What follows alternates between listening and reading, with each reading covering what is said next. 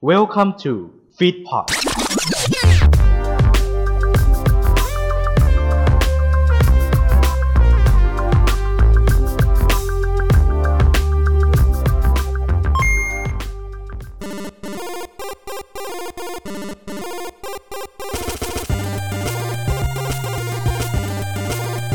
วัสดีครับ คุณกำลังฟังเกม Among Us Podcast เพราะไม่ว่าในชีวิตจริง หรือในเกม คุณคือผู้เล่น กับผม อาร์ตกันทรหลีนวรัตครับ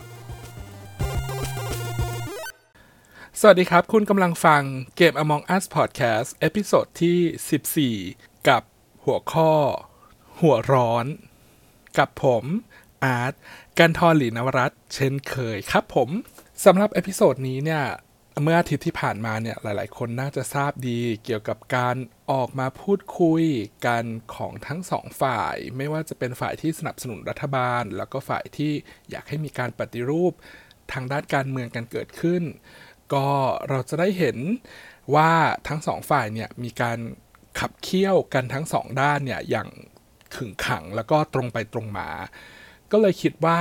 อาจจะมีการทำให้ทั้งสองฝ่ายเนี่ย หัวร้อนกันทั้งคู่ อย่างที่ทุกคนทราบกันดีเนาะไม่ว่าจะเป็นในข่าวหรือในสื่อต่างๆ ที่ทุกคนติดตามกันอยู่นะครับ ทีนี้เนี่ยอัดก็เลยได้อินสปิเรชันมาว่า เออ แล้วมันมีเกมไหนบ้างนะ ที่ทำให้ตัวผู้เล่นเนี่ย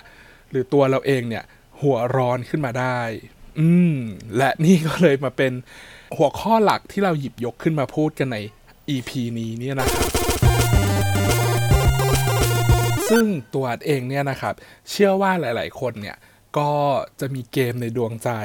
หรือเกมต่างๆ ที่ทำให้คุณหัวร้อน โดยโดยที่นอกเหนือจากเกมที่อาร์ตยกตัวอย่างมาให้นะครับ แต่จะบอกว่าเกมทั้งสองเกมที่อาร์ตยกตัวอย่างมาให้ในในครั้งนี้เนี่ย มันทำให้อาร์ตหัวร้อนมากๆ และเชื่อว่าหลาย ๆ คนน่าจะเคยมีประสบการณ์กับทั้ง 2 เกมนี้แล้วนะครับ ยังไงเราไปลองฟังกับเกมแรกกันเลยนะครับ ว่าเกมเนี้ยจะทำให้เราหัวร้อนยังไง มาเริ่มต้นที่เกมแรกกันเลยนะครับ เกมแรกที่อาร์ตจะหยิบยกขึ้นมาพูดถึงเนี่ยนั่นก็คือเกม YOLO แล้วก็มีเครื่องหมายปริศนา หรือว่า YOLO ประมาณนี้เนาะก็ อย่างที่ทุกคนทราบกันนี้เนาะคำว่า YOLO เนี่ยมันย่อมาจากคำว่า you only live once ซึ่งมันก็แปลว่าแบบเหมือนเกิดมาครั้งเดียวเนาะเหมือนแบบในชีวิตเนี่ยก็จจะลองทำอะไรสักอย่างหนึ่ง แต่ว่าตัวเกมเนี่ยจะค่อนข้างแตกต่างออกไปจาก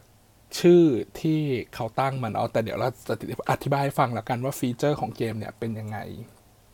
แต่แน่นอนว่าเราต้องไปรู้ข้อมูลพื้นฐานของเกมกันก่อนนะครับ ซึ่งเกม YOLO เองเนี่ยนะครับ มี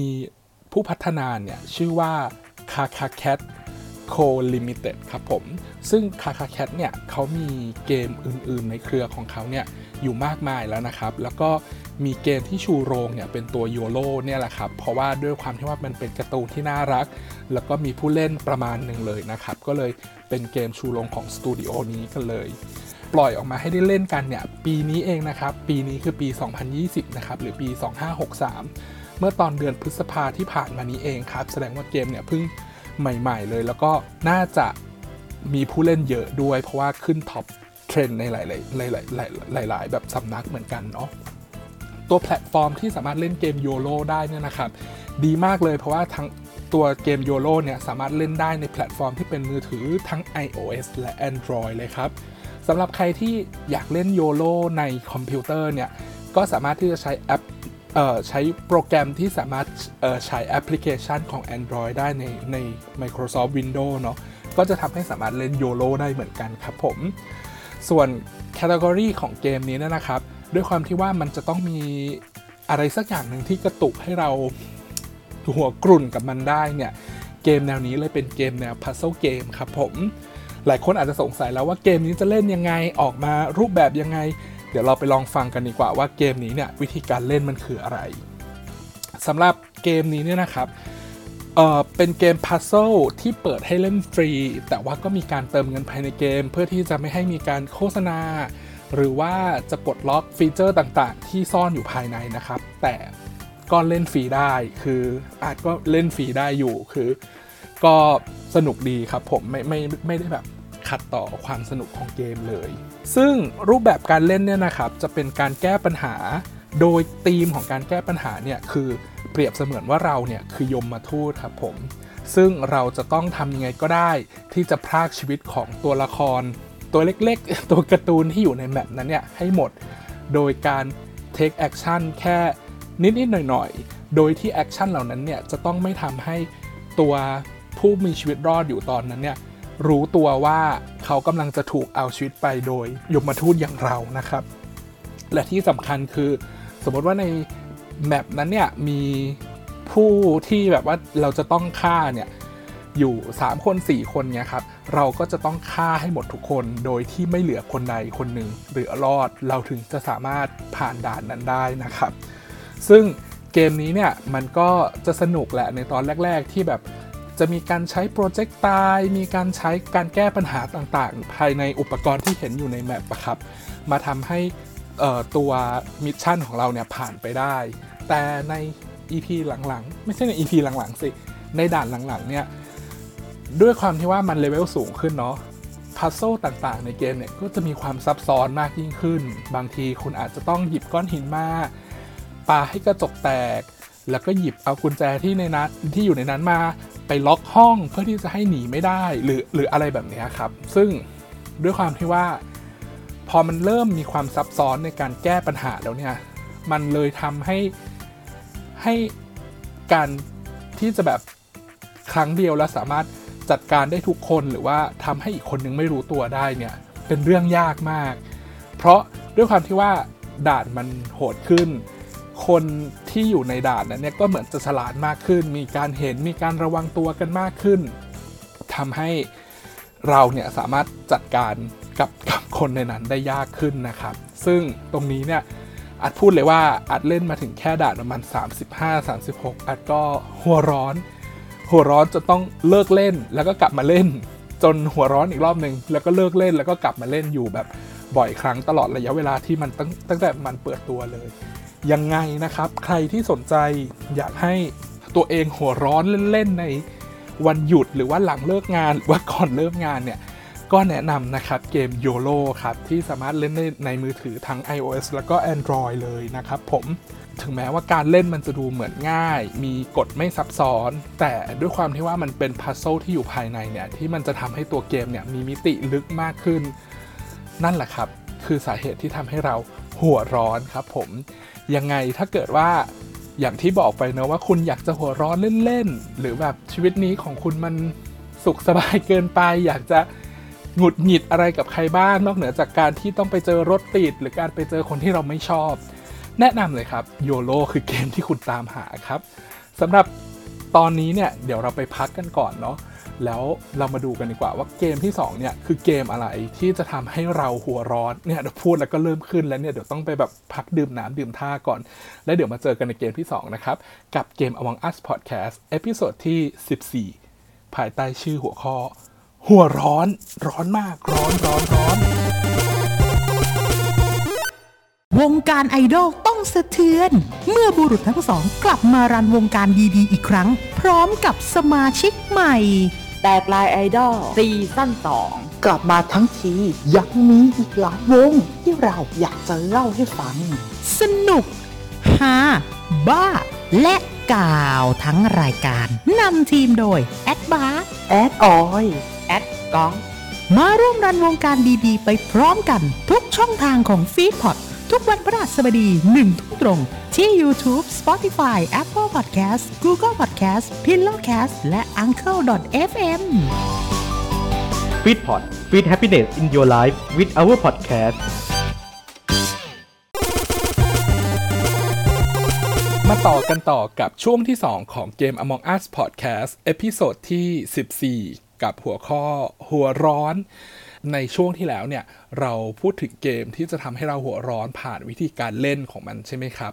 แต่เกมนี้เนี่ยเกมที่อัดกำลังจะแนะนำต่อไปนี้เนี่ยที่อัดหยิบยกมาแนะนำเนี่ยเพราะมันมีเงื่อนไขที่ทำให้เราหัวร้อนนอกเหนือจากวิธีการเล่นของมัน เรามาฟังกันดีกว่าครับว่า เกมนี้คือเกมอะไรแล้วสาเหตุที่ทำให้อาจเชื่อว่าไม่ใช่แค่อาร์ตคนเดียว หัวร้อนเนี่ยมันคืออะไร เราไปฟังกันเลยครับ เกมที่อาร์ตจะแนะนำต่อไปนี้เนี่ยอาร์ตเชื่อว่าหลาย ๆ คนน่าจะเคยเห็นผ่าน การเล่นแอปพลิเคชันแต่งรูป การใช้แอปพลิเคชันเกม ที่มันส่วนใหญ่มันจะเป็นเกมฟรีหรือว่าจะเป็นตัวแอปพลิเคชันฟรีเนี่ยมันจะมีเกมนี้เด้งขึ้นมาครับ นั่นก็คือเกม Gardenscapes ครับผม ซึ่งตัวนี้เนี่ยบอกเลยว่าพอเรารู้เบื้องลึกเบื้องหลังของตัวเกมแล้วเนี่ยเราจะว้าวกับมันมาก ว่าเกมที่ดูเล่นแบบที่มันมาขั้นโฆษณาเนี่ยแล้วก็สร้างความรำคาญให้เราเนี่ย มันมีอะไรที่ลึกตื้นมากกว่านั้น โดยที่ developer ของเกมนี้เนี่ยนะครับ หรือทาง Playrix เนี่ยนะครับ เขาได้ออกแบบเกมนี้เนี่ย เพื่อที่จะเอามาให้ทุกคนได้เล่นกันตั้งแต่ปี 2016 หรือว่าเป็น พุทธศักราชก็คือปี 2559 ซึ่งก็คือนานมานานนานมานานนานมานานคืออะไรนานมามากแล้วนะครับสำหรับเกมนี้เนี่ยแต่เราไม่เคยรู้เลยจนมากระทั่งแบบปีที่แล้วหรือปีนี้นี่แหละที่เขามาทำการตลาดแบบนี้เนาะโดยแพลตฟอร์มที่สามารถเล่นเกมนี้ได้เนี่ย เกมนี้เนี่ยเคยอยู่ใน Facebook ที่เป็นแอปพลิเคชันที่เล่นใน Facebook ครับ เป็นเกมคล้ายๆ กับเกม Happy คนเลี้ยงหมู หรือว่า Cafe World อะไรแบบนี้ครับ ซึ่งอาร์ตเชื่อว่าคนที่อายุไล่เลี่ยกับอาร์ตเนี่ยก็น่าจะรู้จักกับวิธีการเล่นเกมผ่าน Facebook แบบนั้นเนาะ แล้วก็แน่นอนครับ มันโฆษณาผ่านแอปพลิเคชันที่เราใช้ในมือถือ ดังนั้นเนี่ยทั้ง iOS แล้วก็ Android เนี่ยสามารถเล่นเกมนี้ได้ครับผม category หรือว่าสไตล์การเล่นของมันเนี่ยนะครับ มันคือ puzzle ครับ แต่ว่าเป็น puzzle แบบ Match 3 Puzzle ซึ่งก็คือเหมือนเป็นเกมจับคู่ให้ได้ 3 สีขึ้นไปก็จะได้ผ่านด่าน โดยทำภารกิจเล็ก ๆ น้อยๆที่ที่ในเกมกำหนดมาให้ ซึ่งซึ่งหลังๆ มันก็ไม่ได้เล็ก ๆ น้อยๆหรอกครับ Gardenscape เนี่ยอัดพูดเลยนะครับว่าที่ทำให้ตัวอัดเองและอัดเชื่อว่าหลาย ๆ คนหัวร้อนเนี่ย เพราะหนึ่งเลยคือ การที่เขาทำการตลาด โดยการให้เกมเนี่ย ขึ้นมาเป็นเหมือน เป็นโฆษณาระหว่างที่เราใช้แอปพลิเคชัน หรือที่เรากำลังเล่นเกมเนี่ยซึ่งบางทีเนี่ยเรากำลังสนุกกับการเล่นเกมนั้น หรือว่ากำลังใช้แอปพลิเคชันนั้นอยู่ กลายเป็นว่าไอ้เกมเนี่ยมันเด้งขึ้นมาเนี่ยแน่นอนครับมันมันเพิ่มความแบบครุกกุ่นว่าแบบหนึ่งเลยคือคุณเป็นโฆษณาและสองคือ ยังจะโผล่มาตอนที่เล่นเกมอีกเนี่ยครับคือเหตุผลที่อาร์ตแบบหัวร้อนเอาจริง ๆ เลยคือเนี่ย อาร์ตแบบพึ่งแบบเจอมาแล้วก็รู้สึกแบบตบโต๊ะตบโต๊ะตบโต๊ะก็คือเหมือนแบบอย่างสมมติว่าเราเล่นเราเราพูดถึงเกมที่แล้วแล้วกันอย่างโยโ o เนี่ยสมมติว่าเราเล่นในระหว่างข้ามด่านเนี่ยมันก็จะมีโฆษณาเกมขึ้นมา ซึ่งส่วนใหญ่เกมที่ขึ้นมาเนี่ยก็จะเป็น State of War Garden Scape Merge Dragon อะไรเงี้ยคือที่มันเป็นเกมแบบที่เขามีการโปรโมทแบบเนี้ยอัดก็เลยไม่รู้จะพูดยังไงแต่พูดเลยว่ามันทำให้ น่ารำคาญอะพูดตรงๆเลยก็คือน่ารำคาญ อีกอย่างหนึ่งคือที่ทำให้เรารู้สึกน่ารำคาญนะครับ นั่นคือวิธีการเล่นของมันครับ กับวิธีการที่เขาเอาโปรโมทการเล่น โดยวิธีการโปรโมทเนี่ยเขาก็จะทำเหมือนเป็นมีลุงแก่ๆท่านหนึ่งที่แบบว่ากำลังเจอกับสถานการณ์ที่ยากลำบาก โดยมีตัวเลือกสิ่งของให้เราเลือกว่าเราจะให้เขาใช้อุปกรณ์อะไรในการผ่านด่านตรงนั้นไปได้ ซึ่งพอเราผ่านด่านไปได้แล้วเนี่ย เราก็จะไปเจอกับอุปสรรคใหม่ ๆ ซึ่งถ้าเกิดเราดูดีๆนะครับ มันก็จะเป็นการผ่านอุปสรรคแบบครั้งที่ 1 ผ่าน ครั้งที่ 2 ผ่าน แล้วก็จะไปติดครั้งที่ 3 เพื่อที่จะให้เราแบบหงุดหงิดแล้วก็แบบกดเข้าไปเล่นเกมนี้ ซึ่งจริง ๆ แล้วเนี่ยวิธีการเล่นเกม Gardenscape เนี่ยไม่ใช่เกมที่เลือกช้อยส์ที่ถูกต้องสำหรับสถานการณ์นั้น ๆ นะครับ ซึ่งตรงนี้เนี่ยพูดเลยว่าตัวเกมตัวกับตัวโฆษณาเนี่ยหลอกเราอยู่ แล้วเกมจริง ๆ ของตัว Gardenscape เนี่ยเป็นยังไง เดี๋ยวอาร์ตจะเล่าให้ฟังแล้วกันนะครับ จริง ๆ แล้วเนี่ยเกม Gardenscape เนี่ยได้รับความนิยมมากเลยนะครับ ไม่แน่ใจว่าผ่านการตลาดที่ทำให้เราหัวร้อน หรือว่าตัวเกมเนี่ยสนุกจริง ๆ นะครับ เพราะว่ามีผู้เล่นสูงถึง 13 ล้านคน อันนี้คือเช็คล่าสุดคือ ตอนที่อาร์ตกำลังอัดพอดแคสต์แล้วก็เนี่ยครับเปิดคอมพิวเตอร์อยู่ก็คนเยอะมาก และที่สำคัญคือ ตัวเกมเนี่ยนะครับ ด้วยความที่ว่าเปิดมานานแล้วเนาะเขาจะมีการอัปเดตด่านใหม่ ๆ อยู่ตลอด ซึ่งปัจจุบันนี้เนี่ยตั้งแต่ช่วงปี 2016 จนถึงปัจจุบันนี้เนี่ยนะครับ ตัวเกมเนี่ยมีด่านทั้งหมดทั้งสิ้นนะครับ คือ 7,015ด่าน อันนี้คือเช็คเมื่อวันเมื่อเมื่อเดือนตุลาที่ผ่านมาเนี่ยนะครับ เมื่อสิ้นเดือนตุลาที่ผ่านมาแล้วตัวเกมเนี่ยนะครับจะมีการอัปเดตด่านใหม่ ๆ 15 ด่านทุกๆอาทิตย์ด้วย ซึ่งนั่นหมายความว่าถ้าเกิดมันยังเป็นแบบนี้ต่อไปก็จะมีด่านมากขึ้นมากขึ้นเรื่อยๆ โดยรูปแบบการเล่นเกมนะครับ ง่ายมากๆ คือคุณจะได้รับบทเป็นผู้เล่นที่จะช่วยเข้าไปปรับปรุงสวนให้กับลุงท่านหนึ่ง โดยในการปรับปรุงสวนเนี่ยคุณจะต้องการเงินเพื่อที่จะเอามาซื้อสิ่งของ หรือว่ามาอัปเกรดสวนของคุณให้ให้น่าสนใจมากยิ่งขึ้น แต่ว่า การที่คุณจะได้มาซึ่งเงินตรงนั้นเนี่ย คุณจะต้องไปทำพัซเซิลหรือว่าเล่น a match 3 puzzle ที่อาบอกเนี่ยแหละครับ ที่คล้ายๆกับเกมเรียงเพชร ถ้าเกิดใครรู้จักนะตัว b j e w e t ซึ่งพอเวลามันตัดเข้าไปในช่วงที่คุณเล่นเกมเนี่ย คุณก็ต้องทำภารกิจให้ได้อย่างที่เกมกำหนด เช่น คุณต้องทำให้สีแดง คุณต้องเรียงสีแดงให้ได้ทั้งหมด 15 อัน คุณจะต้องปลดล็อกอันนี้ให้ได้ ซึ่งพอเมื่อคุณทำเสร็จแล้วเนี่ย คุณก็จะได้เงินจำนวนหนึ่งมา ซึ่งเงินจำนวนนั้นเนี่ย ก็เอาไปพัฒนาสวนต่อ หมายถึงว่าแบบคุณก็ต้องเล่นพัซเซิลเพื่อที่จะได้เงิน จากนั้นคุณได้เงินปุ๊บก็ไปพัฒนาสวน โดยที่ยิ่งเลเวลสูงมากเท่าไหร่ เงินที่ได้ก็จะมากขึ้น พอเงินมากขึ้นคุณก็สามารถเอาไปตกแต่งสวนให้มากขึ้น และเนี่ยแหละครับคือทั้งหมดของเกม Gardenscape ซึ่งแน่นอนว่าพอ คุณเล่นไปสักพักหนึ่งคุณมีเงินเยอะขึ้นเนี่ย คุณก็จะสามารถทำสวนของคุณให้หรูหราอู้ฟู่อู้ฟู่อู้ฟ้าขึ้นมาได้ แล้วคุณก็เอาตรงส่วนของคุณเนี่ยแหละครับ ที่มันหรูหราเกินจริงเนี่ยไปขิงคนอื่น นั่นคือจุดประสงค์ของเกมทั้งหมดของ Gardenscape ซึ่งไม่มีอันไหนตรงกับสิ่งที่เขาโฆษณาเลยว่าคุณจะต้องเลือกตัวเลือกใดให้คนนั้นคนนี้ใส่สิ่งนั้นสิ่งนี้หรือกินสิ่งนั้นสิ่งนี้เข้าไป ตรงนี้เนี่ยเลยทำให้แบบ ไม่แน่ใจว่ามันจะมีปัญหาเกี่ยวกับเรื่องการโฆษณาหรือว่ามีปัญหาเกี่ยวกับเรื่องแบบความบริสุทธิ์ใจของเกมนี้หรือไม่ แต่แน่นอนครับว่า ตัวโฆษณาที่ขึ้นมาขั้นระหว่างแอปพลิเคชันที่เราเล่าอยู่เนี่ย เป็นสิ่งที่ยอมไม่ได้ และแน่นอนครับว่ามันทำให้เราหัวร้อน อันนี้พูดแล้วก็ยังหัวร้อนอยู่เลยเพราะว่าแบบไปเล่นเกมใหม่มา แล้วมัน เออมันมันขึ้นมาพอดีแล้วก็เลยแบบงั้นเราต้องพูดถึงเกมนี้แหละเออแบบไม่ใช่ประเด็นทางการเมือง แต่ว่าอีเกมนี้เนี่ยทำให้เราหัวร้อนนะครับ ก็ยังไงก็แล้วแต่นะครับเออไม่ว่าจะเป็นการใช้ชีวิตหรือว่าในการเล่นเกมเนี่ยนะครับ มันมีเหตุที่จะทำให้เราหัวร้อนได้ ถึงแม้ว่าเราจะหัวร้อนแล้วเนี่ยก็อย่าไป ระราน หรือว่าไปเอ่อทำความวุ่นวาย ทำความลำคาญให้กับคนอื่นละกันครับ คือถ้าเกิดคุณหัวร้อนคุณก็นั่งหัวร้อนอยู่ในห้องของคุณหรือในพื้นที่ของคุณ แค่นั้นก็พออย่าขึ้นมาลุกโวยวายแล้วก็ชี้หน้าด่าคนนั้นคนนี้ว่าทำแบบนั้นแบบนี้ไม่ดีนะครับ เพราะว่าเราไม่รู้ว่า เหตุผลของเราเนี่ยจะถูกต้องหรือเปล่า เราไม่พอใจได้ครับ แต่เราอย่าไปรบกวนคนอื่นเนาะอันนี้บอกไปถึงหลายหลายหลายหลายหลายหลายหลายหลายท่านที่หัวร้อนง่าย หัวหัวกรุ่นไวอะไรอย่างนี้ด้วยนะครับ เพราะอะไรเพราะว่าอย่าลืมนะครับว่าไม่ว่าจะในชีวิตจริง หรือในเกม คุณนั่นแหละคือผู้เล่นสำหรับวันนี้มีเอ่อมีเท่านี้แหละครับผมกับ เกม Among Us Podcast episode ที่ 14 กับประเด็นหัวร้อนของคุณจุดๆๆหฤทัยโอ๊ยพูดออกไปแล้วจะโดนไหมเนี่ยไม่โดนหรอกเพราะเราไม่ได้พูดชื่อเขาทั้งหมดเนาะใครๆก็ชื่อหฤทัยได้ และพบกันใหม่กับเกม Among Us Podcast ได้ทุกๆพุธเว้นพุธนะครับเหมือนเดิมนะนะ เพราะว่าตอนนี้เราทำ double episode ให้กับ episode ที่แล้วกับ Tricky Pay เนาะกับ episode นี้คือหัวร้อนนะครับ และแน่นอนว่าเราสามารถพบได้ตามเวลาเดิมเลย นั่นก็คือ 2 ทุ่ม ก็มีการเปลี่ยนแปลงมาสักพักหนึ่งแล้วเนาะตัว 2 ทุ่มเนี่ยก็ยังไงอย่าลืมติดตามแล้วก็ถ้าหากชื่นชอบแล้วก็สนใจสนใจอะไรอะสนใจในการลงโฆษณาเหรอ ได้นะแบบขายของได้นะ แล้วก็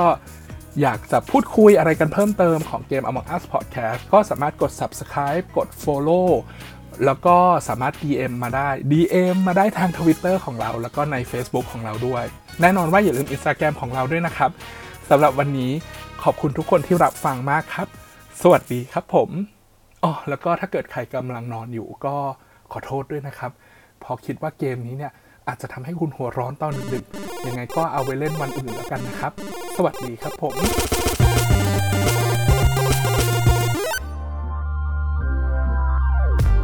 ขอขอบพระคุณที่เข้ามารับฟังรายการของเราจนจบ อย่าลืมเข้ามาติดตาม และติชม ได้ในทุกช่องทางโซเชียลมีเดีย ติดต่องานและลงโฆษณาได้ทาง f i t p o d 2 0 1 9 at gmail.com ท่านมาเราดีใจ ท่านจากไป เราก็ขอขอบพระคุณ f i t p o d Fit Happiness in Your Life with our podcast